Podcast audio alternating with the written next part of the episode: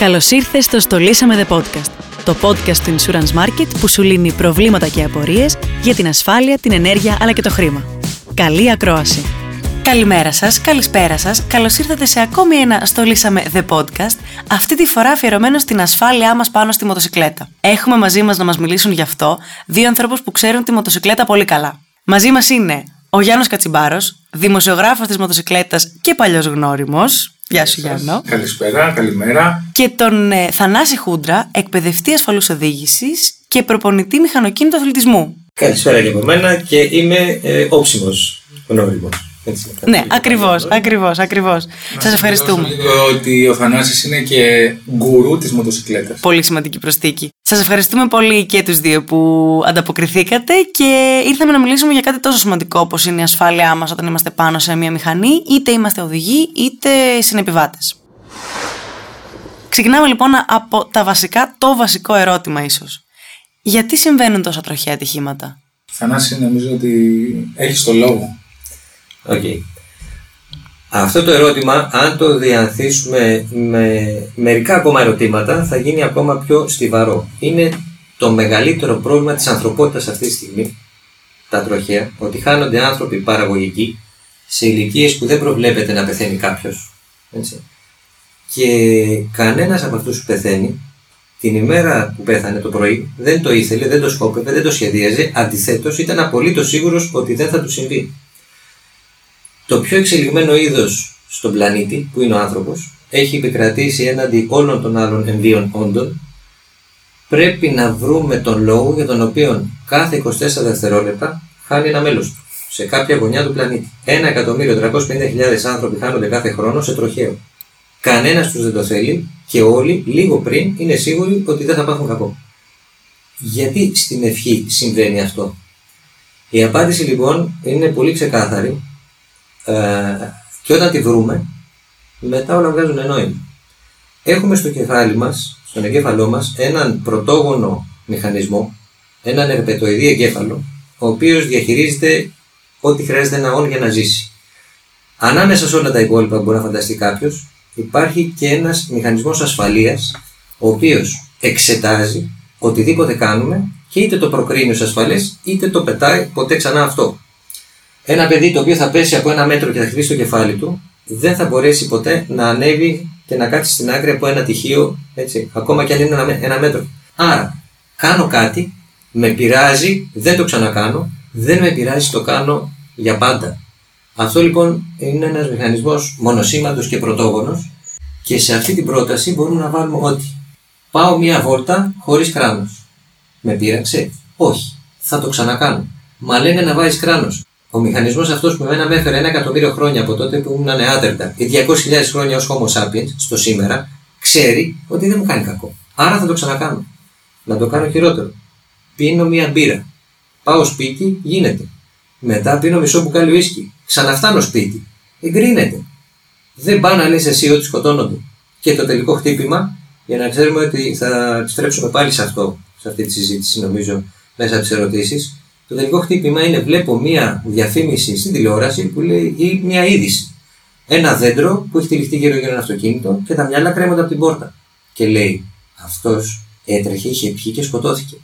Ο δικός μου εγκέφαλος, ο πρωτόγονος, εκείνος ο ερπετοειδή, καταλαβαίνει ότι αυτός έτρεχε, έπινε, σκοτώθηκε. Εγώ τρέχω πίνω, δεν σκοτώνομαι. Τι είμαι, καλύτερος. Άρα θα το ξανακάνω. Βέβαια το ίδιο έλεγε και εκείνος που τελείωσε στο δέντρο.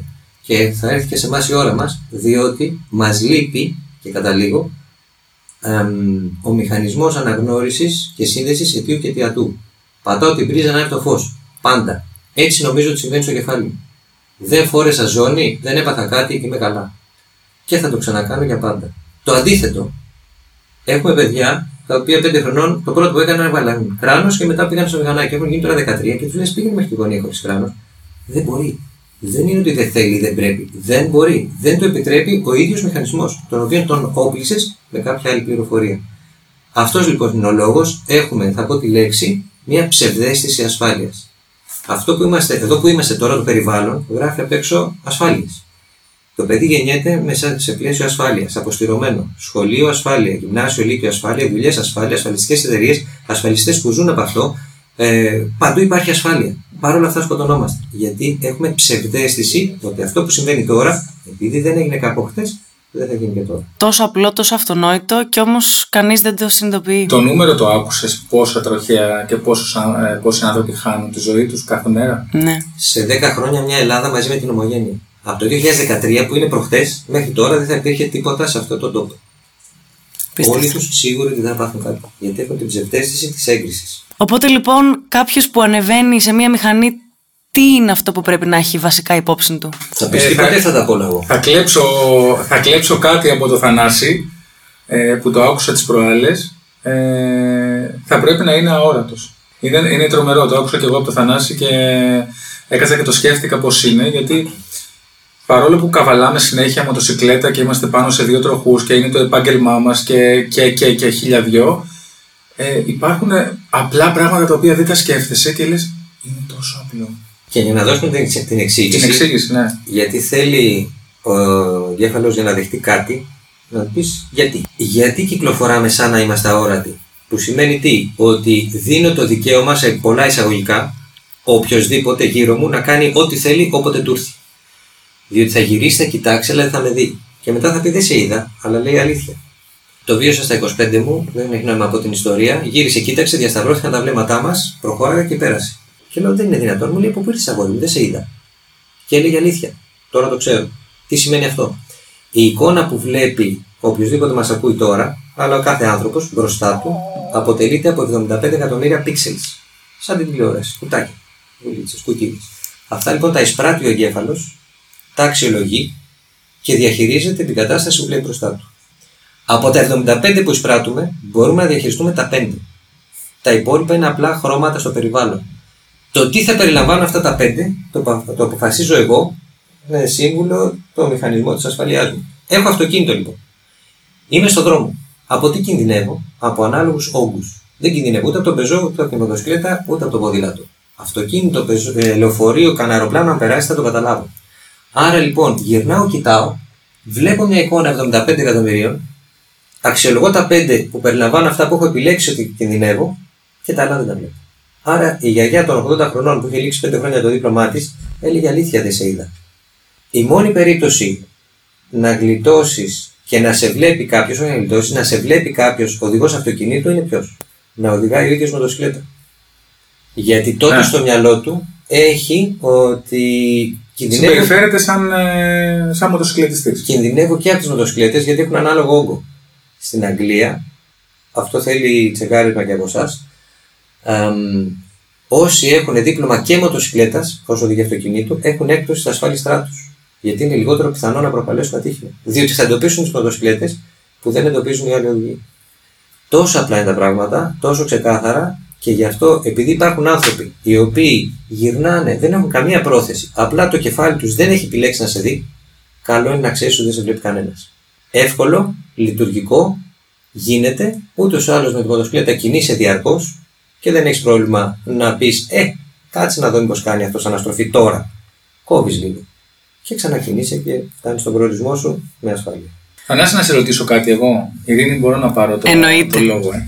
Ε. Ε, σε ποιο στάδιο πιστεύεις ότι είναι η χώρα μας όσον αφορά την ε, παιδεία μοτοσυκλέτας; Θα απαντήσω από την ανάποδη πλευρά για να εντρικάρω κιόλας. Σε τι θέση θα έβαζες τους Έλληνες μοτοσυκλετιστές, αφού μιλάμε για μοτοσυκλέτα, ε, Το 2023, ε; το 2023 σε σχέση με την, Ευρωπα... με την Ευρώπη, ας πούμε. Πόσο καλοί οδηγοί είναι οι Έλληνες μοτοσυκλετιστές; Ωραία, τι μου κάνεις τώρα. Δύσκολο ερώτημα. Δεν θεωρώ ότι είναι καλή οδηγή. Ε, η άποψή μου, γιατί η μόνη άποψη που μπορεί να είναι, είναι ότι οι Έλληνες μοτοσυκλετιστές είναι οι καλύτεροι της Ευρώπης. Διότι παρότι έχουμε δυόμιση φορές μεγαλύτερο πληθυσμό από το μέσο όρο της Ευρώπης σε μοτοσυκλέτες, έχουμε επίσης δυόμιση φορές περισσότερα συμβάντα τροχαία και θανατηφόρα από το μέσο όρο της Ευρώπης. Αυτό λίγο μπακάλικα εξομοιώνει, στατιστική λέει έτσι, αλλά σε μια απλή ανάγνωση. Που σημαίνει ότι αυτό συμβαίνει στο χειρότερο περιβάλλον οδικό και οδηγικό της Ευρώπης. Άρα, για να μην είμαστε τέσσερις φορές χειρότεροι και να είμαστε περίπου στα ίδια της Ευρώπης, είμαστε πάρα πολύ καλοί. Εάν αλλάξει τους Έλληνες, τους πα στη Γερμανία και τους Γερμανούς τους φέρει στην Ελλάδα, σε έξι μήνες δεν υπάρχει μοτοσυκλετιστής. Γιατί θα πρέπει να αντιμετωπίσει γλιστερούς δρόμους, λακκούβες, φανάρια, ανομαλίες, περίεργη ζούγκλα στην οδήγηση. Ο καθένας κάνει ό,τι θέλει. Παρ' όλα αυτά επιβιώνουν. Δεν είναι σαν να οδηγούμε σε πίστα. Αυτό ήθελα να πω κι εγώ. PlayStation, ναι. Αποφεύγεις αυτό, βγήκε αυτός. Ότι προφανώς υπάρχει και μια εξάσκηση σε αυτό το, το περιβάλλον, σε αυτή τη Αναγκαστικά. συνθήκη. Αναγκαστικά. Γεμίζουν τα νοσοκομεία, αλλά αυτοί που κυκλοφορούν μετά από καιρό ε, και καταφέρουν να επιβιώσουν σε εισαγωγικά, όχι να πεθάνουν, αλλά να μην έχουν κακό, είναι πάρα πολύ καλοί. Και το ίδιο ισχύει και με τα αυτοκίνητα. Και βέβαια οι Έλληνες ξέρουν τι πρέπει να κάνουν και όπως έχει πει άλλο στο παρελθόν, εμ, αλλάζουν τον τρόπο οδήγηση από την ώρα που θα φτάνουν στο αεροδρόμιο το ελληνικό. Δίνουν προτεραιότητα στους πεζούς, ξέρουν που θα παρκάρουν κλπ. Έχουν- Γίνονται Ευρωπαίοι πριν ταξιδέψουν. Εδώ απλά το κάνουν επειδή γίνεται. Άρα η παιδεία των Ελλήνων είναι αυτή που χρειάζεται για να επιβιώσουν. Είναι ο ισχυρότερος μηχανισμός στο κεφάλι μου. Τι θα κάνω για να ζήσω, έτσι, σταματά το πορτοκαλί και σε πατάνε. Οπότε πιο πορτοκαλί; Έφυγα. Ε, τώρα φύγει κανένα δύο με κόκκινο. Ναι, γιατί ξέρεις ότι από πίσω σου έρχεται για να. Με φόρα. Όχι για να περάσει το πορτοκαλί, για να περάσει το πορτοκαλί προς κόκκινο Και άντε και καρακόκκινο. κανένα δύο, Ναι. Οπότε εκεί δεν σταματάς με τίποτα. Γιατί... Άρα είναι μηχανισμός επιβίωσης. Η παιδεία είναι κάτι που αν την ξεκινήσεις τώρα από το δημοτικό, θα έχεις 15 χρόνια ανθρώπους που παράγουν και σκοτώνονται. Αλλά έχω άλλη ερώτηση τώρα, που επίσης θα εντριγκάρει και είμαι σίγουρο ότι θα σας αρέσει. Τι ποσοστό εκεί έξω είναι οι οδηγοί που είναι έτοιμοι να προκαλέσουν ατύχημα. Τι θα βάζεις; Ε, μοτοσυκλέτα ή αυτοκινήτου; Γενικά, όλοι είναι στο ίδιο καζάνι. Αυτός που πηγαίνει με το σιλέτα οδηγάνε τον ίδιο τρόπο αυτοκίνητο και ίσως ανά, ανάποδα στη ζούγκλα που κυκλοφορούμε. Στην Ελλάδα. Θα βάζω πάνω από το 50% εγώ. Και εγώ ψηλό θα το έλεγα το ποσοστό, γιατί άμα κυκλοφορείς λίγο στην Αθήνα, βλέπεις. Ε, σε στατιστική τέτοια έχουν πει το 90% έχουν πει ε, ότι είναι πάνω από 70. Τον εαυτό σου που το βάζεις, το 99% το βάζεις στο 30% που οδηγάει καλά. Όχι. Η πραγματικότητα λέει ότι το ποσοστό που είναι έτοιμο να προκαλέσει ατύχημα είναι κάτω από ένα της χιλή. Εάν ήταν 10, 20, 30, σε δύο μήνες δεν υπήρχε άνθρωπος στους δρόμους. Θα είχαν σκοτωθεί όλοι από αυτό το 10-20. Αυτός λοιπόν που βολεύεται και περνάει λίγο με μισοφανάρι ή έτσι, ε, σε σχέση με αυτό που θα προκαλέσει το ατύχημα, αναστροφή στην εθνική, το θανατηφόρο, ή θα πάει με 180 στη Συγγρού, ή, ε, είναι πάρα πολύ μικρό. Α, Και οκ. αυτό Άρα εντοπίζεται. βγάζουμε έξω όλους αυτούς που θα πάνε λίγο ανάποδα έναν μονόδρομο, θα κάνουν αναστροφή σε ένα φανάρι, δεν θα, δούνε, θα περάσουν ένα μικρό κόκκινο σε ένα άλλο στενό. Τους βγάζουμε έξω. Άρα ασχολούμαστε μόνο με αυτό που θα κάνει αναστροφή στην εθνική, που θα μπει σε λάθος λωρίδα, που θα τρέξει με 250 και θα κατέβει τη Συγγρού. Δεν έχει συναίσθηση ότι με αυτό που κάνει οδηγεί τις συνθήκες στο να δημιουργηθεί ατύχημα. ΟΚ, εντάξει. Τότε σίγουρα, ναι, αν βάζαμε μεγάλο ποσοστό όλους αυτούς, ναι, θα είχαμε αφανιστεί σε. μέχρι τα Χριστούγεννα, εγώ δεν δίνω Ναι. παραπάνω. Ναι. Ε, βέβαια αυτό μπορεί να παίζει μετά τα Χριστούγεννα, οπότε αν πεις πάντα θα υπάρχουν τα Χριστούγεννα. Εντάξει. Μου έδωσες ωραία πάσα τώρα με την εκπαίδευση που μου είπες για να σε ρωτήσω αρχικά αν θεωρείς ότι υπάρχει επαρκής εκπαίδευση και ενημέρωση για την ασφάλεια στους δρόμους γενικότερα; Και πού πρέπει να δοθεί έμφαση όταν λέμε εκπαίδευση, τι εννοούμε; Ποιοι είναι αυτοί που πρέπει βασικά να, να ενημερώνονται; Να ενημερώνονται ή να ενημερώνουν; Να ενημερώνονται. Οι μικρές ηλικίες αρχικά. Θυμάσαι κάποια στιγμή σε ένα podcast που είχαμε κάνει που σου είχα πει ότι όλα πρέπει να ξεκινήσουν από το σχολείο, να μπει υποχρεωτικό μάθημα. Εγώ νομίζω ότι αυτό είναι το Α και το Ω αυτή τη στιγμή. Να γίνει υποχρεωτικό μάθημα οδικής ασφάλειας στα σχολεία. Εκεί ήθελα να καταλήξω με αυτή την ερώτηση. Γιατί Ισχύει. συζητήσαμε, συγγνώμη, συζητήσαμε και με τον Θανάση πριν, όπως που ερχόμασταν. Ο πρώτος, ε, η πρώτη αιτία θανάτου στις ηλικίες 16-25 είπες, Ναι. είναι τα τροχαία. Ε, Πότε να πεθάνει ένας νέος; Μόνο με δύο τρόπο. Από κάτι το οποίο ο εγκέφαλό του προκρίνει ότι είναι εντάξει, αλλά δεν ξέρει να το χειρίζεται. Και όταν μιλάμε για μοτοσυκλέτε, το μεγαλύτερο και βαρύτερο πρόγραμμα εφαρμογή που μπορεί να βάλει ένας άνθρωπος στο κεφάλι του είναι το να οδηγάει δίκυκλο. Όχημα μόνο ίχνους, το οποίο κινείται με ταχύτητα μεγαλύτερα από τα πόδια του. Αυτό είναι μια βόμβα στο κεφάλι του οδηγού. Μα λέει, εγώ το κάνω εύκολα, λέει εκείνος. Όταν πας να το περιγράψεις ένα μεθαγενή, ότι έχεις ένα χέρι το οποίο το περιστρέφεις και προχωράει, με τα δάχτυλα πατάς τα δάχτυλά σου και φρενάρει, με το άλλο το πατάς για να απομονώσεις την απομονώσει. Ένα κινητήρα τι κάνει ο κινητήρας που έχει σχέση με το, στο κυβότιο, Άρα αυτό το λεγεδάκι και το άλλο απέναντι δεν είναι επίσης ταχύτητες, είναι άλλο φρένο. Μα έχω φρένο μπροστά και αυτό είναι φρένο πίσω και αυτό να, να συμβαίνει κάθε στιγμή. Ε, πονοκεφαλιάζεις μόνο που θα τα ακούσει. Το ότι το έμαθες σημαίνει το μεγαλείο του εγκεφάλου που μπορεί να το διαχειριστεί. Αυτό λοιπόν το μαθαίνουμε σε μια σχολή οδηγών, η οποία, για να μην τους βομβαρδίζουμε διαρκώς, πρέπει μέσα σε 30 ώρες να σε κάνει από ηθαγενή, γιατί αυτό τον εγκέφαλο έχουμε, δεν ξέρουμε τι σημαίνει το όχημα, να σου δείξει το όχημα, τους κανόνες, τον τρόπο που θα κινήσει και να σου δώσει και το δίπλα να βγεις. Δεν γίνεται. Σαν να μαθαίνω αεροπλάνο σε 30 ώρες αντίστοιχες με το αυτοκίνητο. Θες να μετάξει. Δεν θέλω, θέλω να μάθω καλύτερα. Άρα λοιπόν, το αν θα μάθει κάποιος καλά ή καλύτερα είναι ε, ανήκει είναι απόφαση του ιδίου. Άρα η εκπαίδευση, η υποχρεωτική, αυτό που μπορεί να καταφέρει είναι να του δείξει, όπως συμβαίνει και σε σένα τώρα, που είναι το πρόβλημα. Και αν θέλει, ας έρθει να τα μάθει. Αν παρόλα αυτά δεν θέλει, ε, δεν μπορεί να αλλάξει τίποτα. Που σημαίνει ότι τους δημιουργούμε στο σχολείο, στη μικρή ηλικία, ότι παιδιά, αυτό είναι ένα πράγμα μεγάλο και δύσκολο και έχει πολύ ενδιαφέρον και πλάκα, με την έννοια ότι είναι σαν άσκηση που πρέπει να είσαι καλός. Άρα μπαίνει σε μια πρόκληση το παιδί και θέλει να γίνει καλός. Είσαι μια άμυνα. Ναι, απ' την άλλη βλέπει βέβαια τον μπαμπά που είναι χωριζόνη, τον φέρνει στο παιδί στο σχολείο χωρίς κράνος, οπότε λέει αυτός γιατί το κάνει. Πιο καλός είναι από μένα. Δεν είναι, και εγώ το ίδιο το κάνει. Που σημαίνει ότι και να κάνει το σχολείο, εάν στο σπίτι είναι τα πράγματα διαφορετικά, δεν γίνεται. Έχουμε εξελιχθεί όμως λίγο σε αυτό. Δηλαδή, θυμάσαι τότε ότι τη δεκαετία του 90 δεν υπήρχε, δεν υπήρχε καν ζώνη στο αυτοκίνητο, δεν έβαζε κανείς ζώνη. Καπνίζανε μες στα μάξι οι γονείς, παππούδες, γιαγιάδες, σε είχαν μπροστά. Έχουμε προχωρήσει πολύ στα δικά μου χρόνια, πριν γεννηθείς εσύ, Λέγαμε, Ω, κοίτα ένας με. Στην ειρήνη το είπες πριν γεννηθείς σε μένα. κοίτα, κοίτα, λέει ένας που φοράει κράνος. Μα ανάμεσα στου μοτοσυκλετιστέ. Τώρα λες, κοίτα, ένας που δεν φοράει, άνα κι άλλος. Οι πιο πολλοί φοράνε. Άρα το πράγμα προοδεύει. Είμαστε σε καλό δρόμο. Δεν απέχουμε πολύ από τον προορισμό, αλλά είμαστε σε πολύ καλύτερο δρόμο από ό,τι ήμασταν. Θα φτάσουμε σε επίπεδα εξωτερικού. Θα φτάσουμε... Που δεν, που δεν βλέπεις, δεν βλέπεις κανέναν χωρίς κράνος; Όταν τα αποφασίσουμε. Και θα μπορούσε να πει κανείς ότι δεν γίνεται γιατί στη Γερμανία κάνουν 5.000 χιλιόμετρα το χρόνο, εδώ κάνουν ε, το τρίμηνο. Ε, και αυτό το ξέρουν και οι εταιρείες και πονάνε γιατί φτιάχνουν μοτοσυκλέτες για 5.000 χιλιόμετρα. Και όχι 15 και 20 κάθε χρόνο.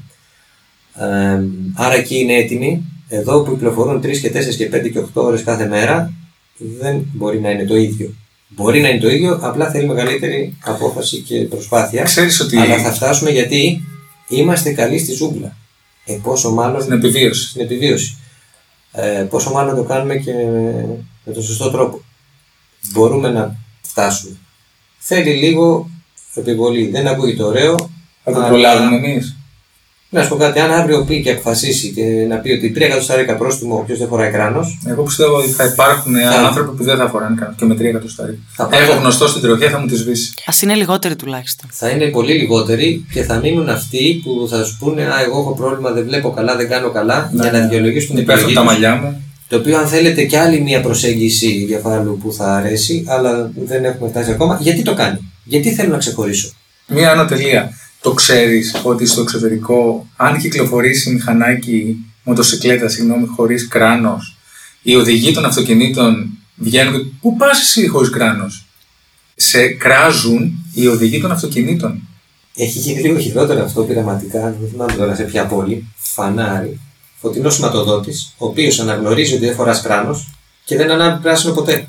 Και περιμένουν όλοι κόκκινο, εσύ να φύγεις από τη μέση σπρώχνοντας τη μοτοσυκλέτα γιατί δεν μπορείς να φύγεις με κόκκινο, για να φύγουν όλοι. Ή να βάλεις κράνος. Ή να βάλεις κράνος. μάλλον, μάλλον δεν το έχεις μαζί σου, οπότε πρέπει να βγεις έξω να παρκάρεις, αλλιώς δεν θα ανάψεις πράσινο ποτέ. Και σε κυνηγάνε οι άλλοι. Το οποίο δεν είναι ούτε καταδίδω, έτσι, παίρνω τηλέφωνο, αυτός δεν φοράει. Απλά τους κάνεις, ε, τους σταματάς από την πληροφορία τους. Σε εκείνον τον πρωτόγονο ε, με το ίδιο εγκέφαλο, πέρα από τα της επιβίωσης, υπάρχει και ένας μηχανισμός που διαχειρίζεται την ιεραρχία από την ώρα που γεννιόμαστε, σκέψτε τα κουτάβια που τρέχουν να φάνε από το καλύτερο, καλύτερη πηγή της μαμάς. Στο σχολείο να πάρουμε βαθμούς, να τρέξουμε πιο γρήγορα, να πάρω μεγαλύτερο βαθμό από τον συμμαθητή μου, άρα αισθάνομαι καλύτερα. Να πάρω περισσότερα μπράβο, σε αυτό το Γιωργάκη είπε μπράβο, σε μένα δεν είπε. Αισθάνομαι άσχημα, ο Γιωργάκης αισθάνεται καλά. Η επιβράβευση λοιπόν και η ανέλυξη στην αγέλη είναι διαρκής για όσο ζει ο άνθρωπο στην ε, πραγματική ζωή αυτό μεταφράζεται σε αυτό που βλέπουμε ότι είναι σταματημένη στο φανάρι και ένας περνάει όλους δίπλα τους τσουπ και πάει μπροστά. Αυτός τώρα έχει πάρει πολλούς πόντους. Με άναρχο τρόπο, αλλά ικανοποιεί αυτή την ανάγκη. Ε, τα ρεκόρ κερδίζει η ομάδα μου, ας πούμε, και εγώ χαίρομαι γιατί δεν, δεν ακούμπησα την μπάλα καν. Αλλά έχω μια ανάταση γιατί πήρα πόντο έναντι του άλλου που έχασε η ομάδα του και τον κοροϊδεύω. Γιατί έτσι. Και εδώ είναι και η ιστορία με την κατσίκα του γείτονα που λέει: Θες μια κατσίκα; Όχι, θέλω να πάρεις του γείτονα. Δεν έχω να πάρω πόντο, αλλά θέλω να μειώσω από τον άλλον για να ανέβω έναντί του. Που σημαίνει ότι στον δρόμο, στην καθημερινότητα, κλείνω τη διασταύρωση σε κάποιον, δεν τον αφήνω να περάσει, ενώ δεν έχω να πάω και πουθενά. Λέω κάτσε εκεί, γιατί εγώ κάνω κουμάντο, θα περιμένεις. Εγώ πάλι, αν κάνω λίγο, μείνω λίγο πίσω και τον αφήσω να περάσει, ποιος πήρε τον πόντο; Ποιος πήρε τον πόντο στην κατάσταση αυτή είναι δύο άνθρωποι και εγώ που σε κλείνω παίρνω πόντο. Εάν σε αφήσω να περάσεις, ποιος θα πάρει τον πόντο; Ποιος έκανε κουμάντο; Αυτός που αφήνει τον άλλο να περάσει. Εγώ θα πάρω τον πόντο. Ή θα τον πάρω σαν πρωτόγονος, ή θα τον πάρω σαν πιο εξελιγμένο στην πληροφορία. Συν ότι έχω δύο πόντους ακόμα. Το χαμόγελο που θα μου πει αυτός ευχαριστώ πάρα πολύ γιατί κανένας δεν μ' άφηνε και το κορνάρισμα από τον στο που είναι πίσω μου, ο οποίος κορνάρει, μην τον αφήνει της κλίσης τον άλλο να του πάρουμε τον πόντο. Άρα λοιπόν υπάρχει μια πρωτόγονη λειτουργία σε όλη μας τη ζωή, σε οποιαδήποτε δραστηριότητα, μόνο που στην κυκλοφορία καταλήγει στο συμβάν της Κρήτης, όπου τον προσπέρασε, δεν το δέχτηκε ο άλλος και τι έκανε, τον σκότωσε. Τον προσπέρασε και τον σκότωσε. Του πείραξε την ιεραρχία. Τόσο πρωτόγονο χτύπημα δέχτηκε και αυτός είναι ένας λόγος να ξέρεις γιατί συμβαίνουν τα πράγματα. Γιατί είμαι στο φανάρι και κοιτάω τον άλλον δίπλα και κάνω γκρουμ γκρουμ. Να δω ποιος θα πάρει το πόντο. Τόσο απλά είναι τα πράγματα. Αυτό είναι χαρακτηριστικό του Έλληνα οδηγού; Είναι. Γιατί στο εξωτερικό, αν πας, δεν υπάρχει περίπτωση να, Το γκρουμ να γκρουμ. πας ναι, στο- ούτε το, το, το, το γκρουμ γκρουμ, ούτε στο φανάρι να κλείσεις τον άλλον. ε, Ναι. Και εμείς γιατί έχουμε ανάγκη από πόντους, Γιατί μας έχουμε φάει τόση σφαλιάρα ως Ευρωπαίοι που δεν το αντέχουμε. Και όταν είμαστε με έναν υποδέστερο στη συνείδησή μας λαό, αισθανόμαστε πιο καλά. Νομίζω ότι σε όλους τους ανθρώπους υπάρχει αυτό σαν πρωτόγονο, πρωτόγονο ένστικτο. Απλά στο εξωτερικό υπάρχει ο βούρδουλας. Ε, και ο Βούρδουλας και σου έχει δείξει ότι ξέρεις κάτι είναι ωραίο να παίρνεις πόντους με ευγένεια. Ναι. Και ο Βούρδουλας που λε, Παιδεία είναι αυτό στο εξωτερικό, δεν είναι βούρδουλας μόνο. οι Δανείοι παραδοσιακά παίρνουν το βραβείο των καλύτερων οδηγών γιατί Ναι, ναι. παράγουν τα λιγότερα ατυχήματα. Οι ίδιοι οι Δανείοι έρχονται στη Λευκάδα και στα Εκτάνησα και ξεσαλώνουν, κάνουν τα πάντα. Πίνουν ό,τι βρουν, οδηγάνε ό,τι να είναι και σκοτώνονται. Τι έχει γίνει, είναι ο Δανό καλός οδηγό. Όχι, έχει το Google; Αν σου άρεσε αυτό το podcast, μην ξεχάσεις να μας ακολουθήσεις στο Spotify, στο YouTube ή στα Google ή Apple Podcasts.